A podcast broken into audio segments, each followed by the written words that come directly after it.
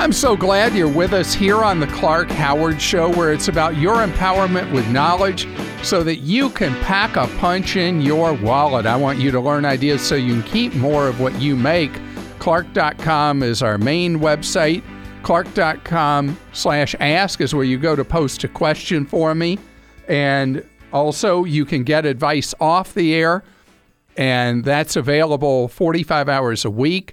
I want to tell you that we are backed up and having trouble getting to calls as quickly as we'd like off the air because of the aftermath of the Equifax data breach.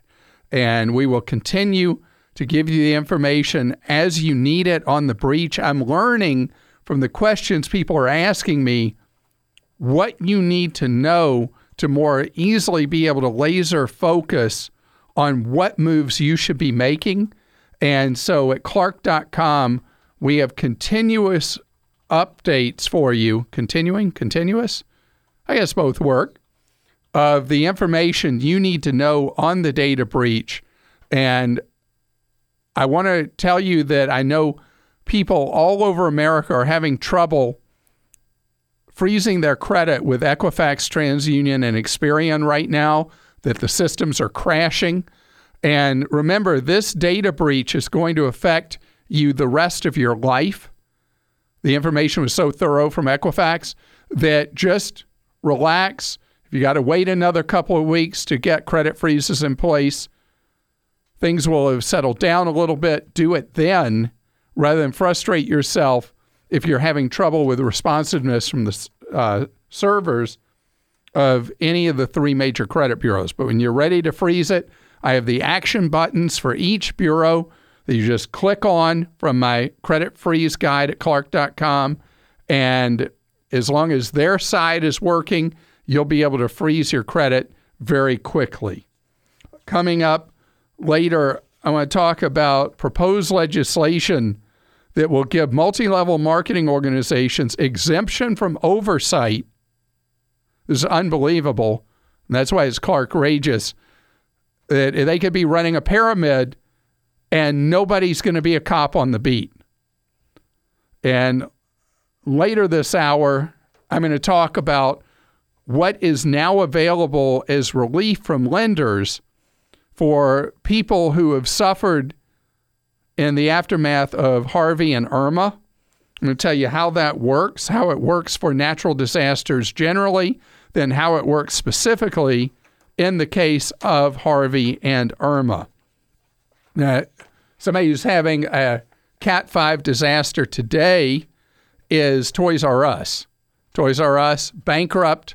And I know the news reports are talking about Toys R Us going bankrupt because they don't have an effective strategy to deal with Amazon. And that is not what this is about at all. The problems at Toys R Us are self inflicted. Toys R Us was operated by three big, owned by three big private equity players that piled $5 billion in debt onto Toys R Us, not to invest in stores, not to buy inventory for Babies R Us or Toys R Us. No, it was just so that they could use borrowed money to take control of Toys R Us. And Toys R Us was trying to operate a business with two hands behind its back and so Toys R Us also faces the fact that their real threat is from Walmart and Target. That is, you move past Labor Day each year, Walmart and Target dramatically expand the number of shelf space, square footage in their stores devoted to toys. The period of time from now through Christmas is when most toys each year are obviously sold because of the Christmas toy extravaganzas. And so they can't compete on price with Walmart or Target. And that's those two things in combination, not being able to compete with their arch competitors for Christmas shopping, Walmart and Target, and then the fact that they had this $5 billion in debt. That's why they filed for bankruptcy. And Toys R Us says in its release that they expect to be able to honor gift cards. I should read the wording exactly because you can tell the lawyers were involved. But anyway, they um, uh, expect to. Oh, here we go. We expect to continue honoring return policies. We expect to continue honoring warranties, and we expect to continue honoring gift cards. expect. In other words, we would love to, but the, here's the fact the bankruptcy court judge will decide if they are going to be allowed to honor the outstanding gift cards and if things purchased prior to what's known as pre-petition if you bought something it doesn't it doesn't work you know you bought something at babies r us and it doesn't fit or you bought a toy and it doesn't work or whatever the court will decide whether you will have a right to return it for a refund because the existing store policies ended the second they filed for bankruptcy. There's an expectation that the courts, and they normally do, but they don't always, will allow for reasonable return rights and also for honoring gift cards purchased pre petition. But here's what you need to know retailing is very unstable right now and buying gift cards is very dicey. If, as we approach Christmas, you don't know what to buy somebody, follow my rule. I don't care how wrong you feel it is, how crass, how cold. When you don't know what to give somebody, give them cash. Cash. Cash doesn't go bad when a store goes bankrupt and then it can be used for any purpose that individual wants. And if it feels cold and impersonal, buy a gift, buy a, um, a greetings card. And if you go to Dollar Tree, you can buy those for as low as 50 cents and write them a nice note and enclose the cash in it. Think about that. And Rachel, oh, and if in fact you have a gift card as soon as the court says you can use it, you should. And Rachel is with us. Rachel, prior to the filing of Toys R Us, in fact, the day before they filed, you tried to use a gift card, and what were you told? Um, I went to my local Toys R Us store, yes, to use a gift card with my son, and there was a small sign on the register when we got up there that said they weren't accepting gift cards. Well, she said it was due to a technical difficulty, so if I wanted it, I would have to pay. so I didn't think much of it at the time, you know, a little annoyed, but okay, I paid for my purchase and thought she said it should be fixed, you know, within the next couple days. Well, and then when I got home, I was checking my emails and uh, the story popped up about them possibly declaring bankruptcy. So it got me thinking. I went to their Facebook page, and lo and behold, there was other posts from around the country about people they're not accepting gift cards either that had happened to other people. Well, I can only so, guess what happened is they were trying to preserve cash. Mm-hmm. That people would come in trying to use gift cards and would end up saying, "Well, we're already here. We'll just use the gift card later," and bought mm-hmm. things for cash. Did you do that, or did you just leave the Toys R Us store?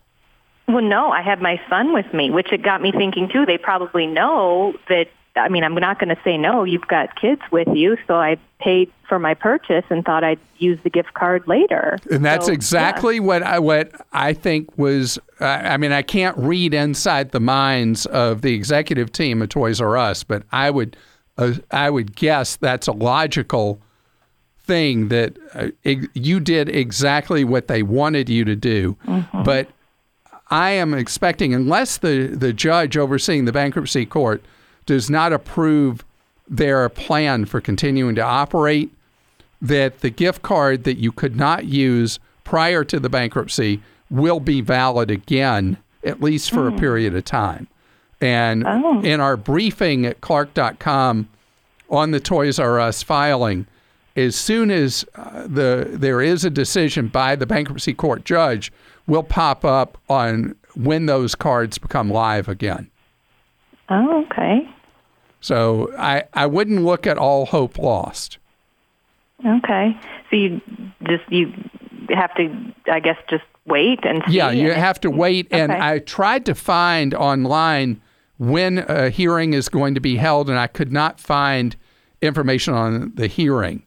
And there were Oh, there were rumors for the last week that they were going to file, and I expected them to file the last weekend because most often bankruptcy filings seem to happen of big companies on the weekend, and then it was delayed a day, and so it's it's not like they haven't had time to plan this if it's been an open secret they were filing. So Okay. their intention is to keep operating, and their intention is to honor the gift cards. So um, I would tell you, give it a couple of days, and I bet it'll become real money. And the second I tell you it's real money, go buy something Go at the use store. it. okay. Okay. And Great. Thank you. and I'm sorry that they put you through that. And that's really sneaky ugly when a store knows they're in trouble and stops honoring their gift cards pending a bankruptcy filing. That's not that's not proper and it points out again how inferior gift cards are to cash, which I've been saying forever and I'd rather not be proven right because I don't want people to end up with gift cards that turn to dust. Robert is with us on the Clark Howard Show. Hi, Robert. How are you? I'm good, Clark. Robert, you have a question for me concerning the steps that I've told people that will make them as safe as possible from the Equifax hack, or as people are referring to it, the Equa hack.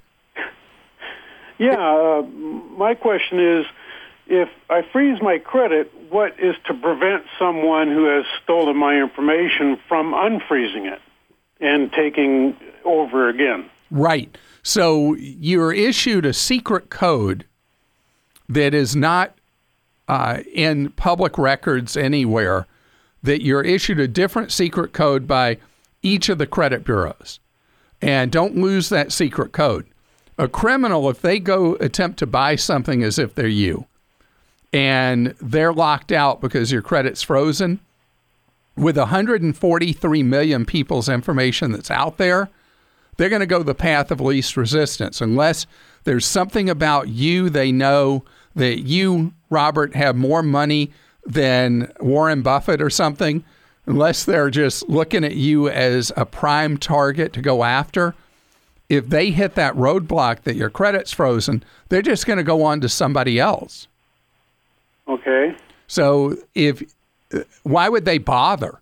I mean, they've got information on let's say I'm someone who goes on the dark web and I buy the personal information of a thousand people. Most of those thousand are not going to take necessary precautions and are going to remain exposed. If you have taken precautions, what you've done is you put up enough barriers that you're not worth the trouble for that identity thief.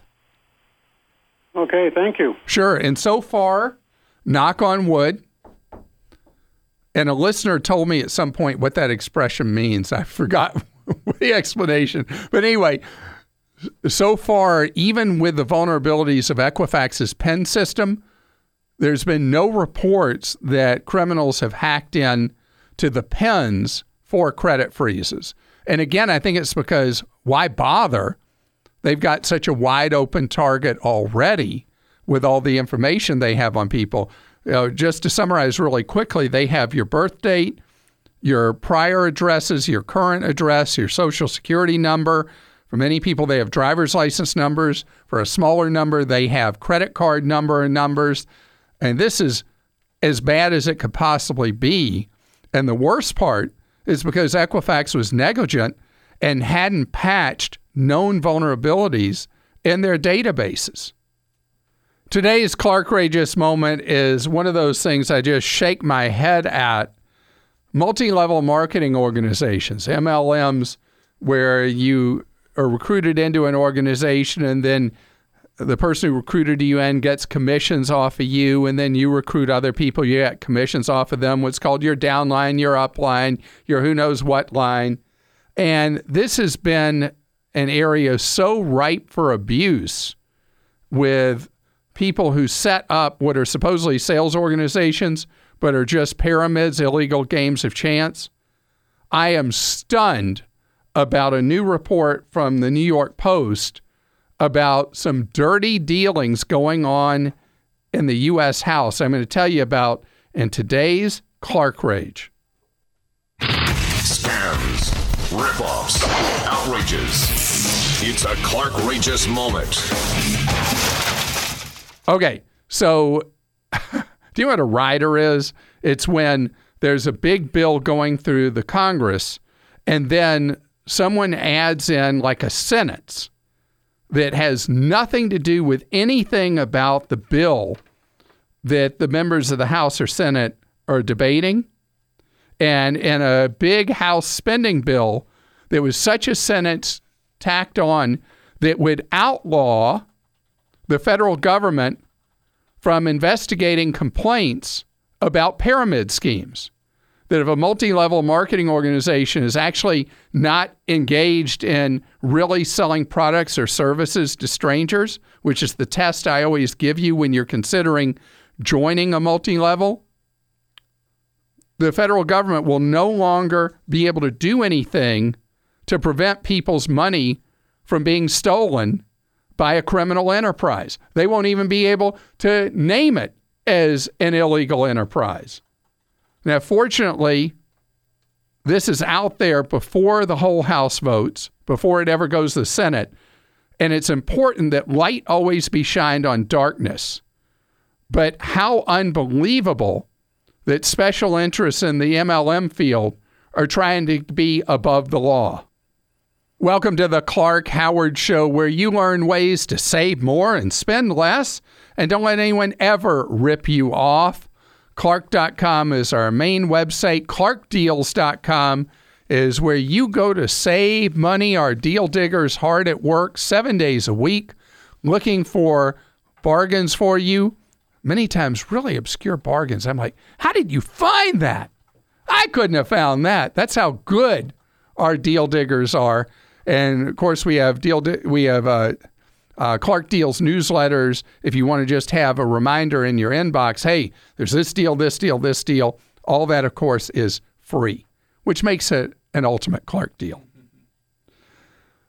I, after spending three days in Florida doing radio and television coverage of the hurricane that hit Florida so hard, one of the questions I was asked by Floridians was very similar to the ones I've not, unfortunately, been to Texas yet following Harvey, but it paralleled exactly with questions we've had from people in Texas, which is what do you do if you need money and you have bills, you owe a mortgage, you owe a car loan, you owe personal loans, whatever, and the reality is, a lot of people aren't going to be able to make those payments.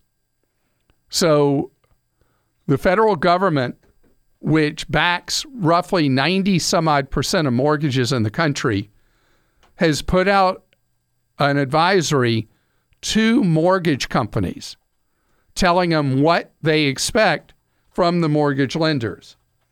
And in any area that's been declared a federal disaster area, you are eligible for forbearance on your mortgage. And what that means is you won't be reported as late to a credit bureau, you won't get hit with late fees. The payment eventually is due, but you are allowed time. And the federal directive says for up to 12 payments up to. Now, banks so far are interpreting the up to is let's be as stingy and mean spirited as we can be.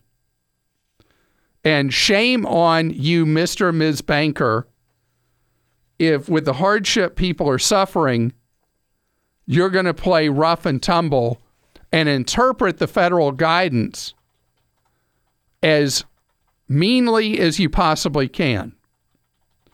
Now, I've noticed that lenders are moving more towards three months as a period of time that you will have. And by the way, we had a call from someone, which day was that? That their lender had said that they could have three months, but that all the money would be due for those three months on the day the fourth payment was due. The federal guidance says no, no, no. Your mortgage lender is required to allow you to make up the payments with a payment plan. And so know that lenders, when you call and you talk to customer no service at a bank, they're going to read you by rote off their computer what the bank says the policy is. Do not accept that if you need more time. If you've been unemployed over for an extended period of time and you need more than 3 months, you need to push for that. And one of the ways you do it is file a complaint against your bank at consumerfinance.gov. And I want the banks to think about this. You and I, as taxpayers, saved the banks. We weren't asked to save the banks, but we saved them last decade. And we collectively lent the banks trillions of dollars. And remember, every trillion is a thousand billion dollars. There were a couple of individual banks that we gave $1.5 trillion to those individual banks. $1,500 billion. Now we have people who've suffered the banks. That was a man made disaster. That was a scandal. Nobody's gone to prison. Now we've had a natural disaster that has brought real, meaningful hardship to people. Behave yourself and be flexible and careful and be good to these people the guidelines say up to a year. If somebody needs that, they've lost everything, give them that year. And although there is no specific guidance I've seen from the feds about car loans and other loan products, you should ask for forbearance as needed on those things as well. And one of the reasons that you're going to need maybe more time than you might have thought is there's a severe shortage of adjusters in the insurance industry. Adjusters are working 98 hours a week. Think about that. If you work a standard 40 hour week, adjusters are working two and a half times that. The average adjuster is away from home working 14 hours a day, seven days a week no downtime at all, barely getting any sleep. And there just flat out aren't enough of them to get to people on a timely basis. So that's why it's going to take longer for people to recover than normal because having back to back category five storms, one of them hit the U.S., I guess it's a four by the time it hit the mainland U.S. Anyway, these were massive catastrophic events. And it's going to take a while for people to be back to normal. Jamie is with us on the Clark Howard Show. Hello, Jamie. Hello. How are you doing? I'm doing well. How are you? Good, good. Don't you wish living in Oklahoma that you had a few days warning when one of those tornadoes is barreling through? Yes, that would be nice. We we actually have an incredible weather system, and they'll tell us several days out that there's a possibility of severe storms. But you know, obviously, they don't know the day of where they're dropping. And uh, anybody who I talked to when I was doing coverage uh, t- for TV and radio in Joplin after the EF5 tornado hit there, I mean, people just when they would talk about it, they had that what's called as a survivor's stare where you'd be talking to them, but they were looking past you off into Never Never Land because it was so debilitating to them. So you be careful. Do you have one of those, um, what do you call those storm things you go to? The little safe rooms buried under the ground? Oh, gone. Hope there's there's no storm going on. Vanish right on me right there. Well, hopefully we'll get you back. Courtney's with us on the Clark Howard Show. Hello, Courtney. Hello. Courtney, that's so weird. I was just talking about tornadoes. You want to talk about the after effects of the hurricane. Which one hit St. John of the two? Hurricane Irma hit St. John, um, and Hurricane Maria is unfortunately right behind her. Okay. And you have a trip booked to St. John, which, uh, as I heard, I don't know if this is accurate, everyone was evacuated from St. John. I've heard that too, and uh, yes, that's correct. I do have a vacation villa booked on the island of St. John um, for January of 2018. And um, I paid a deposit equal to about half of the total booking fee. But you know, as we've seen in the in the in the media, the island has been just devastated by Hurricane Irma. So, um, due to that extreme devastation, and anticipating that the recovery will take months, I mean, if not if not years, I contacted the owner of the villa and the vacation rental platform, and also my credit card company, and they all said that this particular villa is actually still intact. And so, but the island is not intact and that's that's my point. I, and they're, they're saying that we're still on the hook for the contract because this particular villa is still standing. Um, so my question is, if you can explain the risk to consumers who book vacation rentals in areas that are prone to hurricanes and um, severe weather, such as this. And even if you had purchased travel insurance, depending on the travel insurance policy you would have purchased, you may or may not have been covered for this kind of circumstance. But I mean, a vacation is a special thing. You would have paid big money to go on this trip, and uh, to tell you to go somewhere that's a disaster zone and is going to go through a rebuild that may take years is just silly. So uh, the the site that you booked with, go ahead and name the site now. I'm just curious. Um, I booked through Flipkey, which is a subsidiary of TripAdvisor. Okay. And Flipkey's position is, well, the property's still there, so we're not going to help you. Kind of, yeah. They're deferring back to the owner. They're like, well, this is what the owner's cancellation policy says, and the owner's not willing to, you know, um, refund our deposit at this time. Um, so they're kind of just sort of like, that's how it is. And Visa sort of took the same approach.